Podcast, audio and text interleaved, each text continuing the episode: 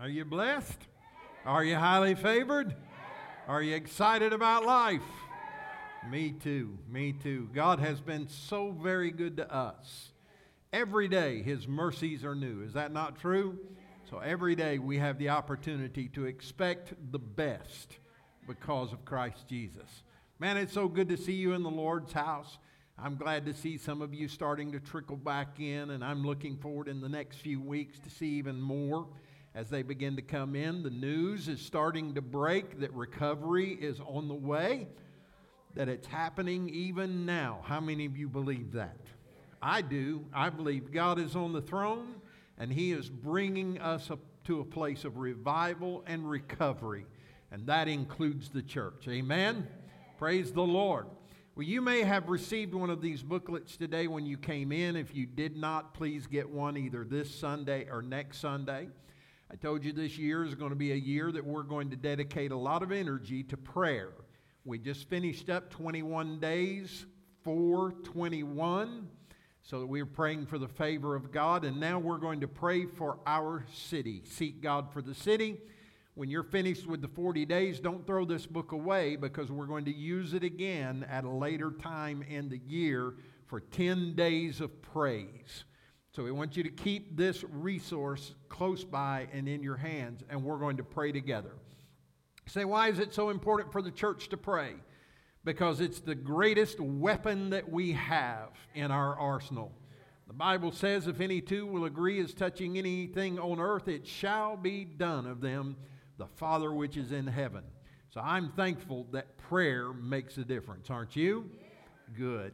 Amen. If you have not yet uh, decided on your level of involvement on our new missions project in New Zealand, I'd like for you to be praying about that. I would like to be able to share with you today that over the last two Sundays, we have had $7,656 come in already ready to be sent to the field. With the pledges that have come in, we are a little over $15,000 to this point, and we are, we are hoping to reach 18,000, and I believe we'll be able to do that.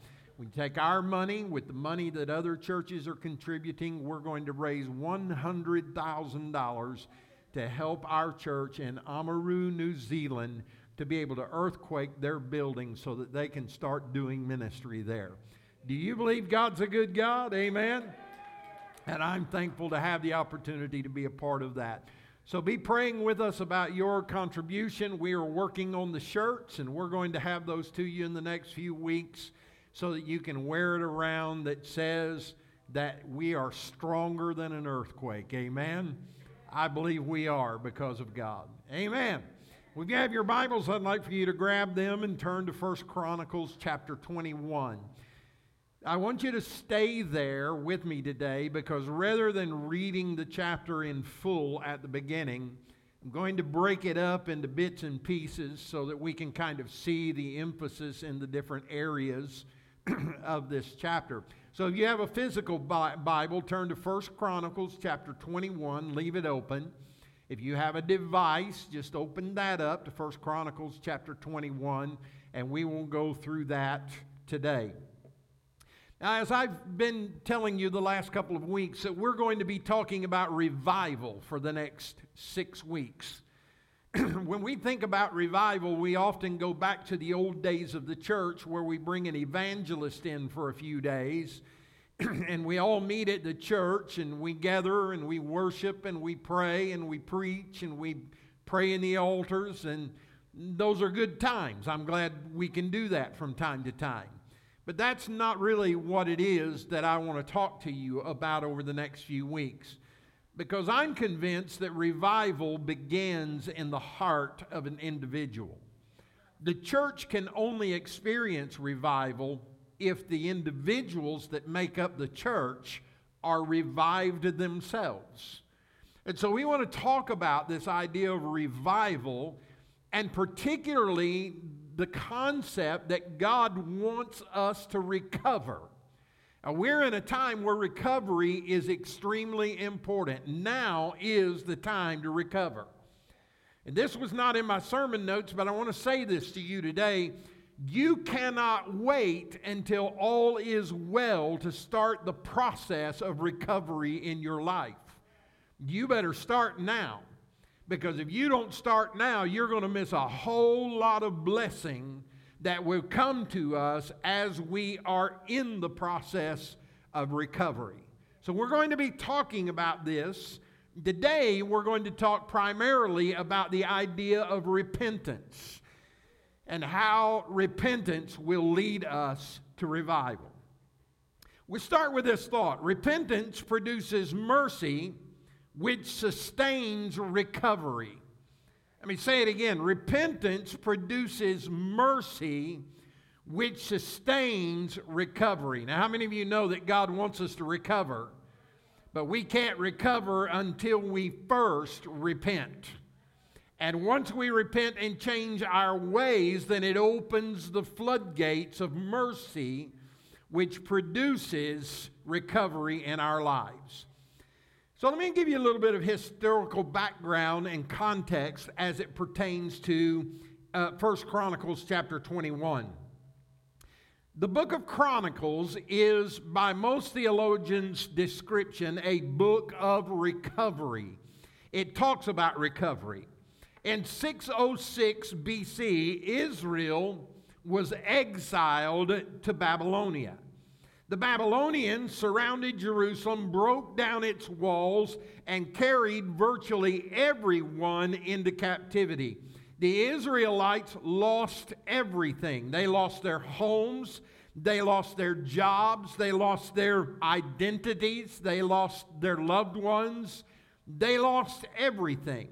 And for 70 years, they lived in refugee camps outside the city of Babylon. And then God decided to set them free. Isn't that good news? He decided to let them go home. So he used a wicked Persian king by the name of Cyrus to conquer the Babylonians. And then Cyrus said, I want you to go home and open up your country. Does that sound familiar to you today? He said, I want you to go home and I want you to open up your country and restart your jobs and restart your businesses. And primarily, I want you to worship your God. In other words, he was saying it's time for you to recover. So in 536 BC, that's exactly what they did. They returned home and they started the process of recovery. God sent them two spirit filled leaders to lead them in this process of recovery. One was named Nehemiah, and the other was Ezra. Ezra was not a builder of walls, he was a builder of hearts, he was a builder of character. Nehemiah gave the wall, but Ezra gave the people the Word of God. So we have these leaders who have different um, assignments among the people of God, and both of them were important. Now, Ezra was the one who wrote the book of Chronicles. If you go to the beginning of your Bible, you'll see all of the different lists of the books of the Bible. And you'll find, if you do the study, you'll find 17 books in the Old Testament that were written pi- primarily for historical purposes. The books of Samuel and Kings recorded the political history of Israel. But the book of Chronicles recorded the same history in a different way. Say, well, why would you need two histories about the same period of time? Because the first was written for details, but the second was written for development. In other words, Ezra knew that there were lessons that Israel needed to learn out of their chaos. And so he wrote the book of Chronicles to teach these lessons. Uh, Samuel and Kings record the details, Chronicles records the lessons. The writers were the first books, Kings and Samuel, a group of prophets that God used to give the historical details. But it was Ezra that wrote the book of Chronicles. Now, Ezra wrote to a, a group of people that were discouraged, despondent, and depressed. They had just been held in captivity for many years and they were discouraged and they were a little bit uncertain about the recovery ahead. But Ezra wanted to teach them some lessons that, if they learned these lessons, were certain to bring recovery into their lives. Now, let me just pause long enough to say to you today I believe that we are in that season where recovery is happening. It's coming even now. But if we don't learn the lessons that became painfully obvious to us during this time of suffering, then we will never recover the way that God wants us to recover, either as a nation or as a people of God. Listen, God has given us the ability not only to recover, but to build bigger and better than ever before. America has always been one that stood for liberty and built that upon the idea that we are one nation bound together under God, regardless of your color, regardless of your age, regardless of your gender. There is freedom for you in the United States of America. Our system is not perfect, but listen, we're working on it. But God wants us to know that the same is true for our spiritual recovery. It doesn't matter who you are or where you came from. Salvation is available for all. He is not willing that any should perish, but that all should come to eternal life in Christ Jesus. So the story of First Chronicles chapter 21 where we are today was specifically chosen by Ezra as a lesson about restarting. It is a lesson about starting over with God when we have disappointed Him. Now, I don't want you to raise your hands, but just in your mind answer this question Have you ever disappointed God?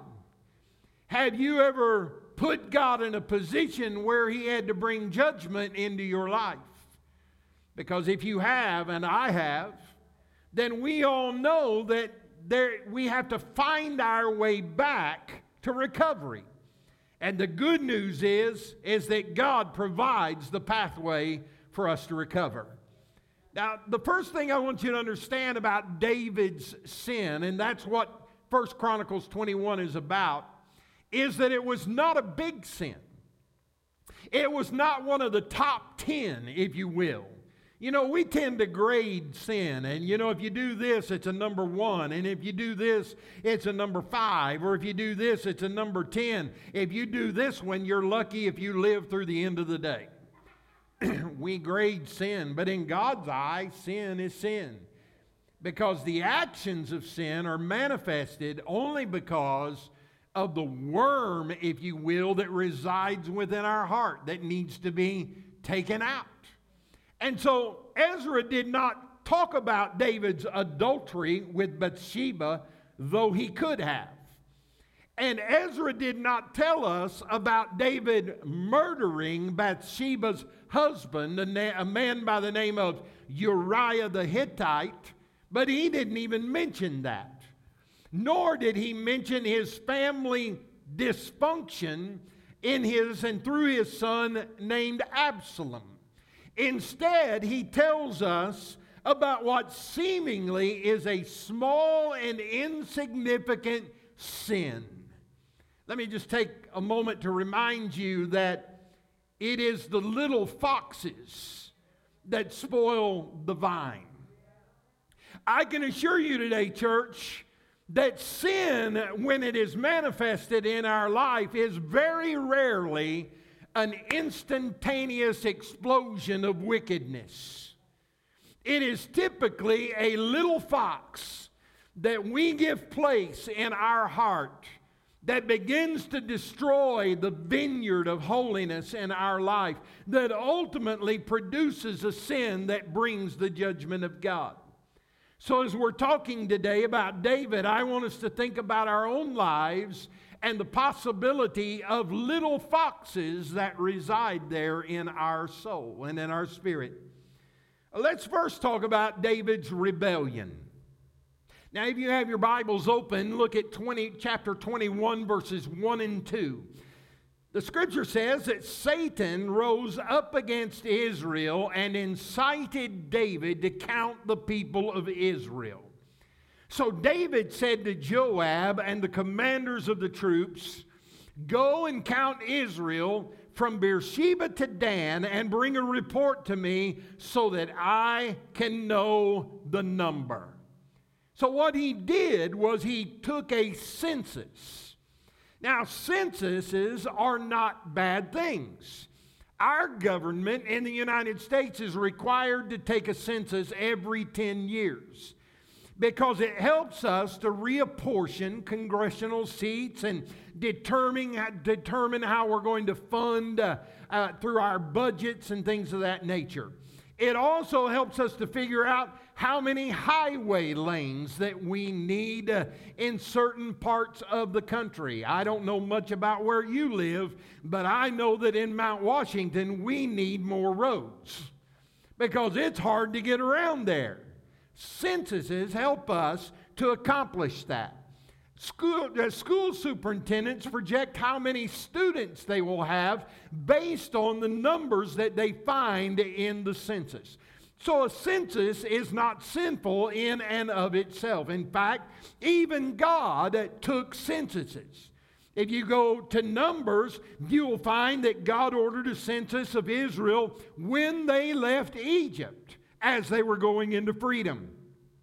And he also ordered a second census as they got ready to enter into the promised land. So again, censuses aren't bad. So why was David held responsible for taking a census because it was a direct violation of God's will and God's plan.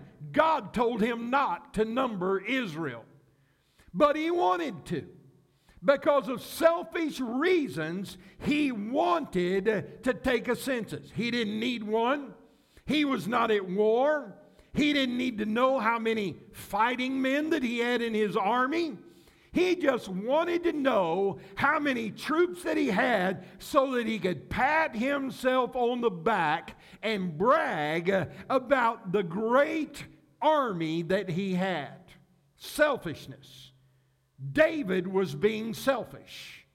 And God knew the motivation of his heart when he took this sentence, census. Stephen Kendrick said almost every sinful action ever committed can be traced back to a selfish motive. It is a trait that we hate in other people, but we justify in ourselves. So we've got to say either amen or oh me right there. Selfishness is a great sin. So let's look next at David's rebuke. Now, God will never allow you to get by with sin which, uh, without you suffering a rebuke of the Spirit as well. Look in verses 3 through 7. It says, Joab replied, May the Lord multiply the number of his people a hundred times over. My lord the king, aren't they all my lord's servants? Why does my lord want to do this? Why should he bring guilt on Israel? Yet, and I underlined this in my Bible, yet the king's order prevailed over Joab. So Joab left and traveled throughout Israel and then returned to Jerusalem. Joab gave the total troop registration to David. In all of Israel, there were 1,100,000 armed men, and in Judah itself, 470,000 armed men. But he did not include Levi and Benjamin in the count because the king's command was detestable to him. But it doesn't stop there. Notice the next verse. This command was also evil in God's sight. So he afflicted Israel. Now, there are two very important observations I want to make at this point. The first is this we need a voice of truth to hold us accountable. Joab was supposed to be that man in David's life. If David had been operating in wisdom, he would have taken the counsel of Joab and he would have valued it and he could have saved himself a lot of trouble as well as preventing a plague that came upon Israel. And we'll get to that in just a moment as well. Sometimes I've discovered that we don't want to pay attention to the voice of truth. Now, let me just stray for a moment and I'll get right back to my notes in a minute.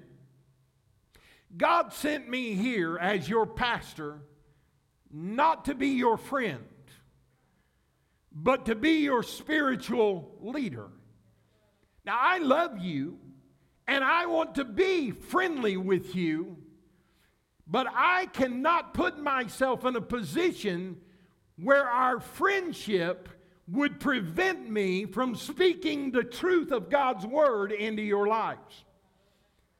So here's what you're always going to get from me, whether you like it or not.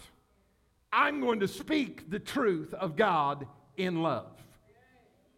I sent out several emails just this week and text, kind of trying to encourage people to think about what's your plan for returning to church.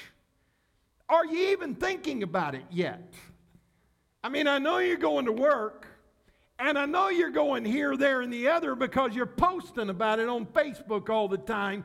And you know that I love you. And my, I, what I'm wondering is, is where does church stand in all of that? We can say the church is essential all we want to. But until our actions prove that out, it's mere words. You say, Well, I'm still afraid. Listen, I'm afraid to drive home today because of crazy people that could run me off of the road.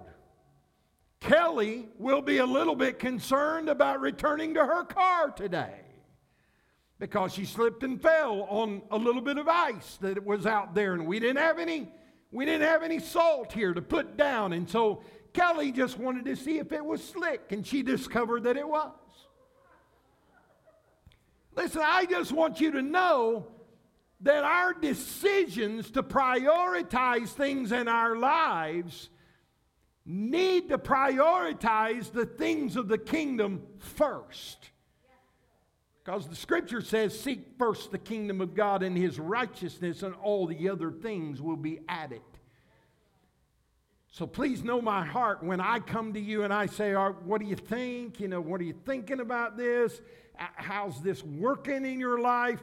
Please know that I'm not coming to you as a buddy, but I am coming to you as a spiritual leader has been tasked with, with the task of leading this church to maturity in our faith. And I want to be a voice of truth.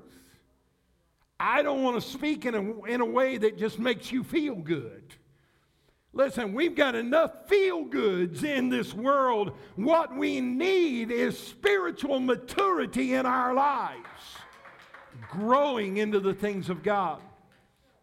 So we all need a voice of truth to hold us accountable. Proverbs 27 and verse 6 says, The wounds of a friend are trustworthy, but the kisses of an enemy are excessive. Sometimes a timely interaction with Scripture is necessary.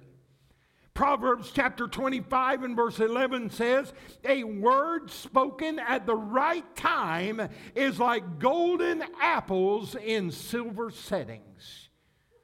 Did you ever find yourself wondering about something and then all of a sudden Scripture just busts you right between the eyes? And you say, Man, that is the word that I needed to hear for today. And it feels good, doesn't it? But what we've got to guard against is not getting a word like that and then just letting it cause chill bumps to run up and, down our spine. But we need to move beyond the feel good and apply it to our lives so that we can grow in grace. I love you. Sometimes we need to be instructed by the Holy Spirit. John chapter 16 and verse 13 says, And when the Spirit of truth comes, he will guide you into all truth.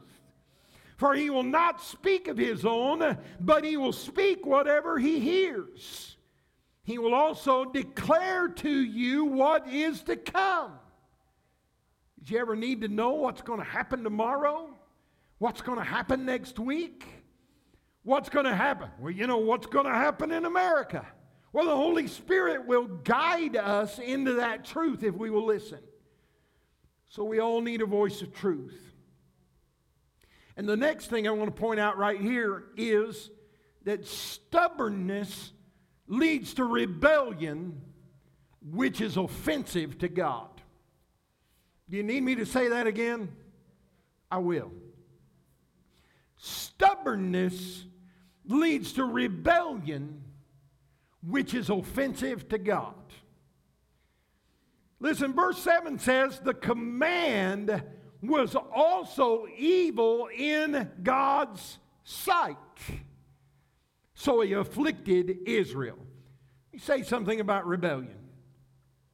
Rebellion is an ugly attitude which transforms a person that is meant for success into a total failure. You know, one of the saddest things about being a pastor is watching people who are meant for success and have the ability to succeed in the things of the Spirit because they are stubborn with God and rebel against His principles and His Word, they amount to little more than an absolute failure. And I've seen it time after time after time after time. So listen, I'm telling you, if you intend to succeed in anything, you better watch rebellion because it is an offense to God. You may rebel against the system. You may rebel against your spouse. You may rebel against your employer. But if you're not careful, that little fox of rebellion that causes you to rebel against this, this, and this will ultimately lead you to a place where you will rebel against God. And when you rebel against God, let me tell you, you are setting yourself up for pain. Everybody listening today? Everybody love me, right? Okay, good. Now, to David's credit, verse 8 says this David said to God, I have sinned greatly because I have done this thing. Now, please take away your servant's guilt, for I have been very foolish. That prayer now leads us to David's recklessness and the price that he paid for it. Look at verses 9 through 14 with me, if you will. Then the Lord instructed Gad David's seer. And he said, Go and say to David, This is what the Lord says I am offering you three choices. Choose one of them for yourself, and I will do it to you. So Gad went to David and he said to him, This is what the Lord says. Now listen, when the Lord speaks, we better listen. Gad said, This is what the Lord says. Take your choice. You can either have three years of famine or three months of devastation by your foes with the sword and your enemy overtaking you, or three days of the sword of the Lord, a plague on the land. The angel of the Lord bringing destruction to the whole territory of Israel. Now you decide what answer I should take back to the one who sent me? And David answered Gad, and he said, I am in anguish. Please let me fall into the hands of the Lord because his mercies are very great. Amen. Don't let me fall into human hands.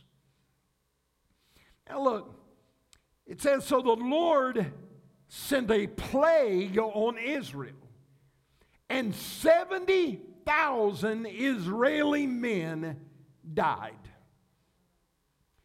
You say, man, that's mean. That, that, that's horrible stuff. You're right. That's tough stuff. You've got to understand that the price for sin has always been death. The wages of sin is death. Sin is always going to cause something to die. You want to live? Walk in the ways of the Lord. Walk according to His word sin will always bring death. And in the Old Testament, it was meted out by a God of judgment and righteousness.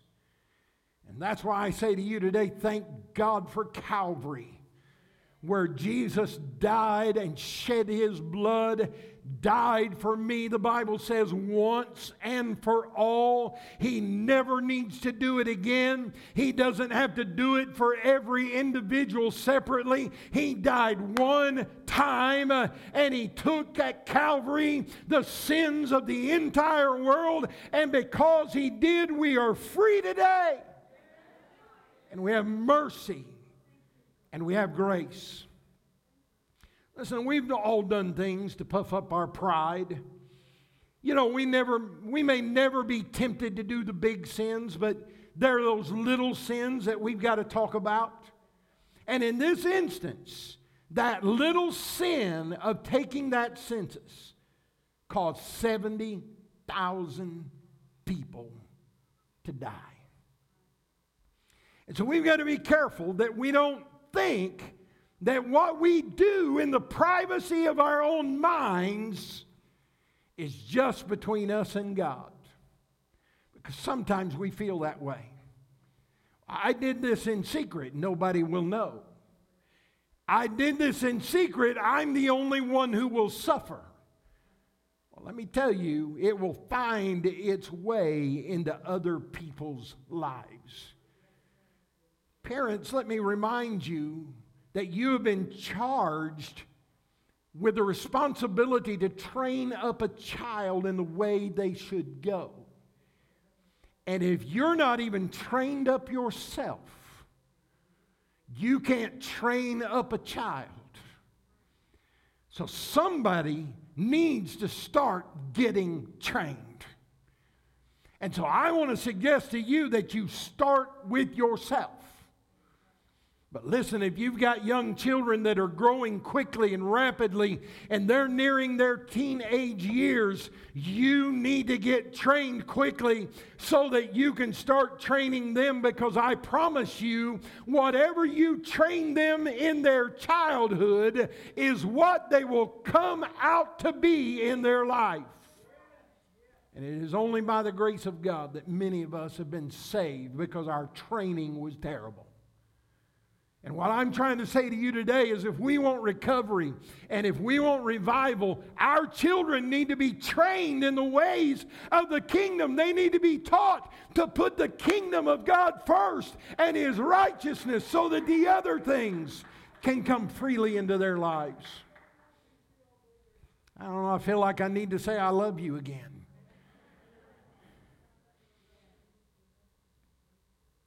Now, the fourth thing we want to talk about today is David's recovery.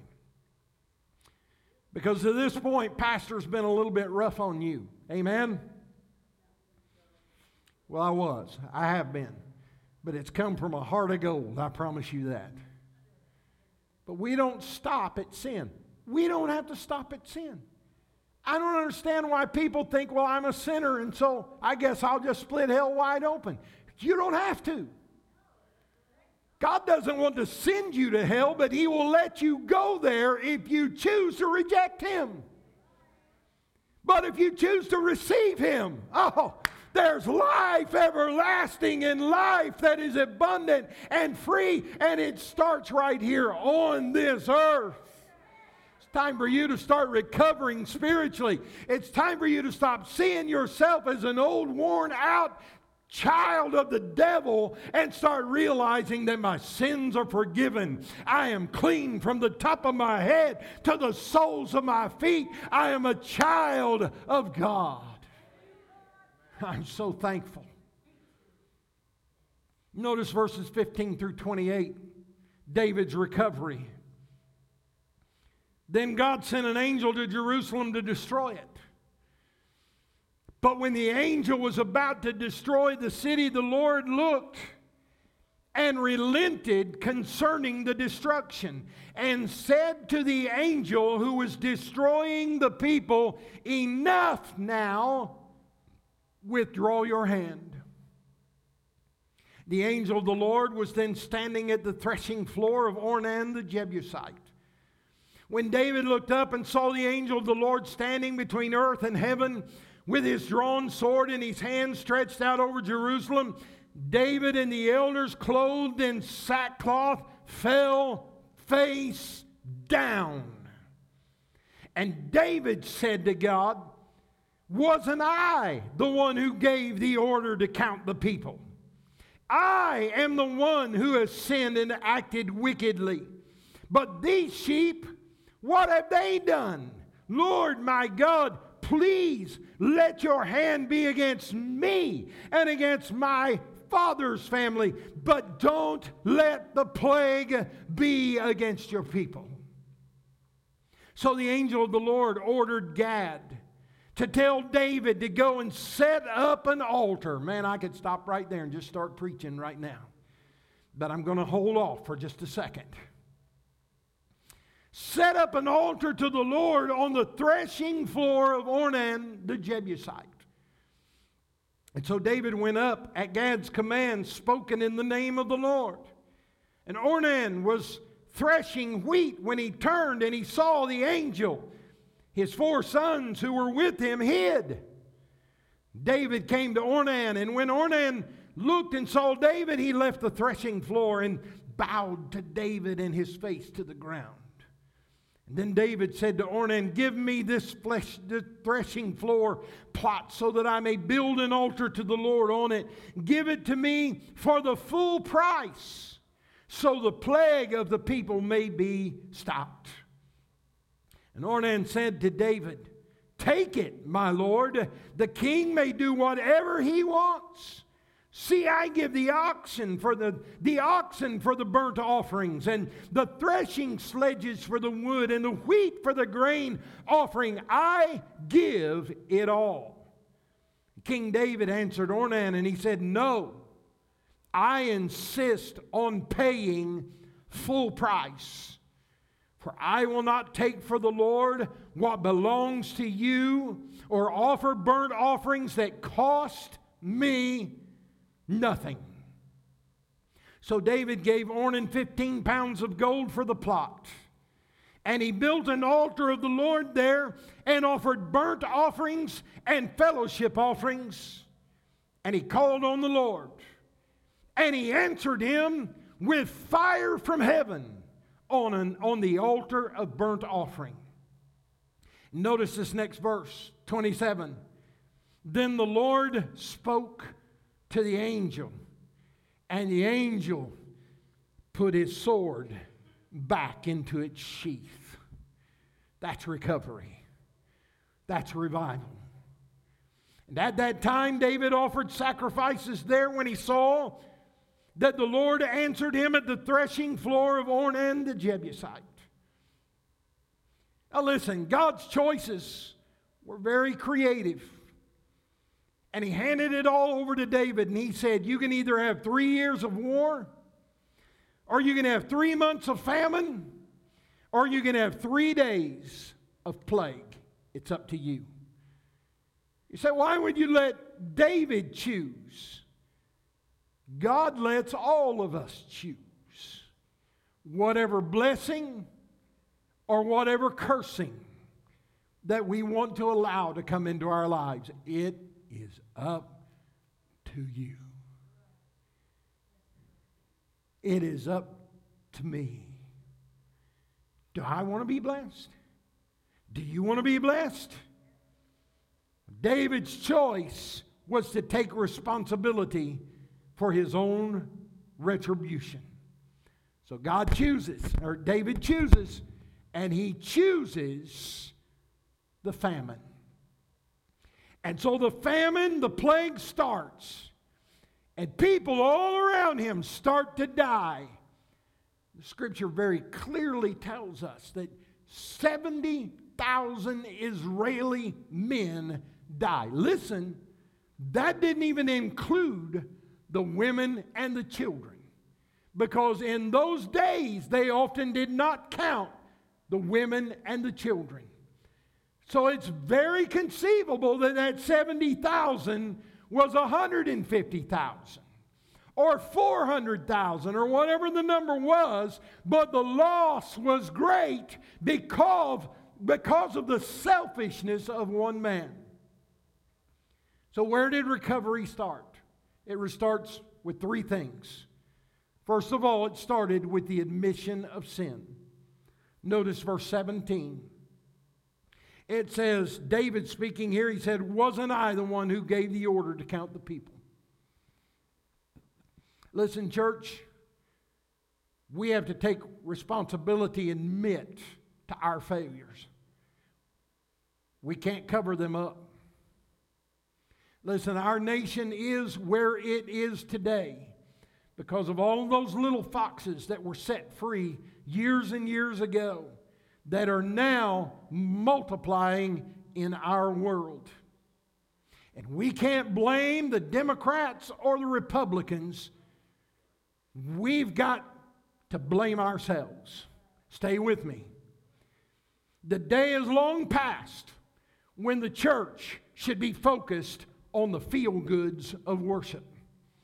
It's time for us to apply the Word of God and ask Him to reveal the sin of our lives so it can be forgiven and washed away. The morality of America today is largely because of the pulpits of America and the people of the church uh, who have just gotten into this consumer mentality about going to church where it feels good and when it feels good and how it feels good. But let me tell you, the gospel of Jesus Christ does not always feel good. But we are still required to tell the truth. Church, we better rise up and start holding some people accountable for the actions uh, that we're seeing from our politicians, both Republican and Democrat and independent and whatever else strain that they might be. Church, we've got to pray.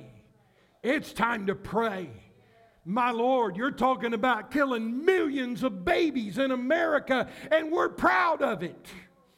We're talking about homosexuality in a way that now has gone beyond just a man with a man and a woman with a woman, but we can choose whatever we decide to be. And if I want to play women's sports uh, instead of playing men's sports, I can do that.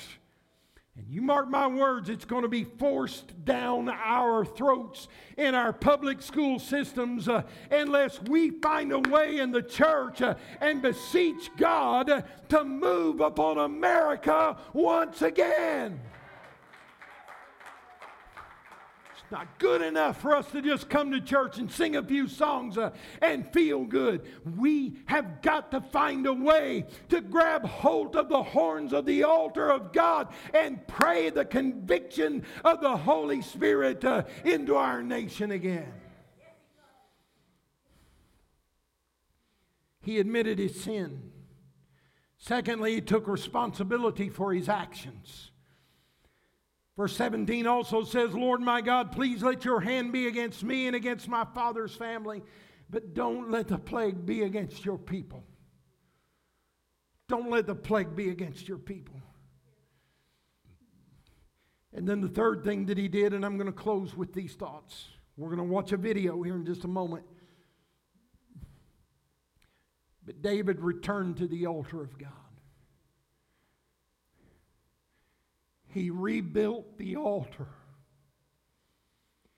In this instance, he put it exactly where God wanted it to be. We don't need to build an altar on the threshing floor of Ornan. Ornan. We need to rebuild the altars of our homes and rebuild the altars of our church. Let me tell you, it's not going to work in these last days for us to just waltz into the church house at starting time and pray that the song service is good and the worship is good and the preacher's not too hard on me. And then waltz out back into the parking lot and go home and not encounter God another stinking time the rest of the week. Sorry, cut that out. The stinking part. Never read the Word of God. Never pray with our children so that they can hear it come out of our mouths. So I pray for them. I just do it in the closet. That's good. You should do that. But you need to grab them by the shoulders and look them in the face and say, Your daddy and your mommy are believers, and we believe that prayer can move uh, in your life. And before you go to school today, I'm going to pray for you wrestle for their souls. Rebuild the altar. Rebuild the altar. Verses 26 and 27 says he built an altar to the Lord there and offered burnt offerings and fellowship offerings. And he called on the Lord, and the Lord answered him with fire from heaven on the altar of burnt offering. Then the Lord spoke to the angel and he put his sword back in to its sheath. Here's what I want to say to you. We don't have the ability to build the kind of altars that David built in this situation. But we can rebuild altars of repentance and rebuild the altars that lead us to worship and to forgiveness and recovery. But there's only one thing that will produce that in our lives, and that's when we return to Calvary. You see, Calvary and the cross almost seems like foreign words in the church these days. I take responsibility. I'm the pastor. I'm the one preaching. I should be talking about Calvary. The word blood for many is just too gross to consider. But let me remind you that if the blood of Jesus Christ had not been spilled at Calvary, you would still be in your sins today. But thank God the blood will never lose its power. It was shed for you and shed for me. And we've got to talk about the blood.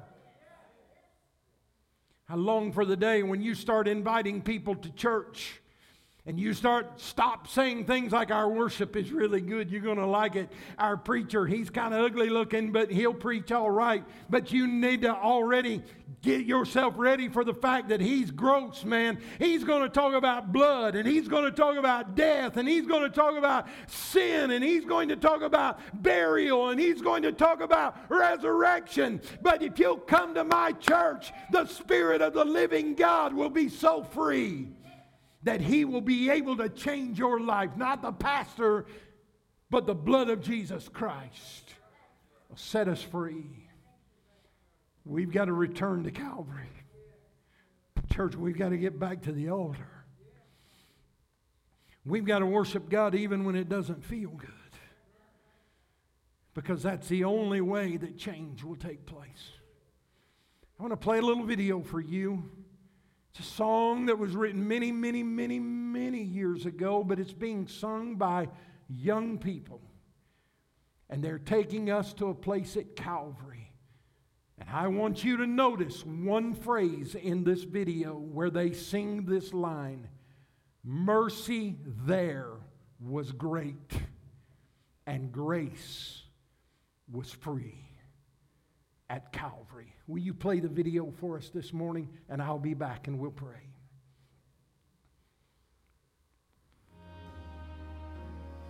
Years I spent in vanity and pride,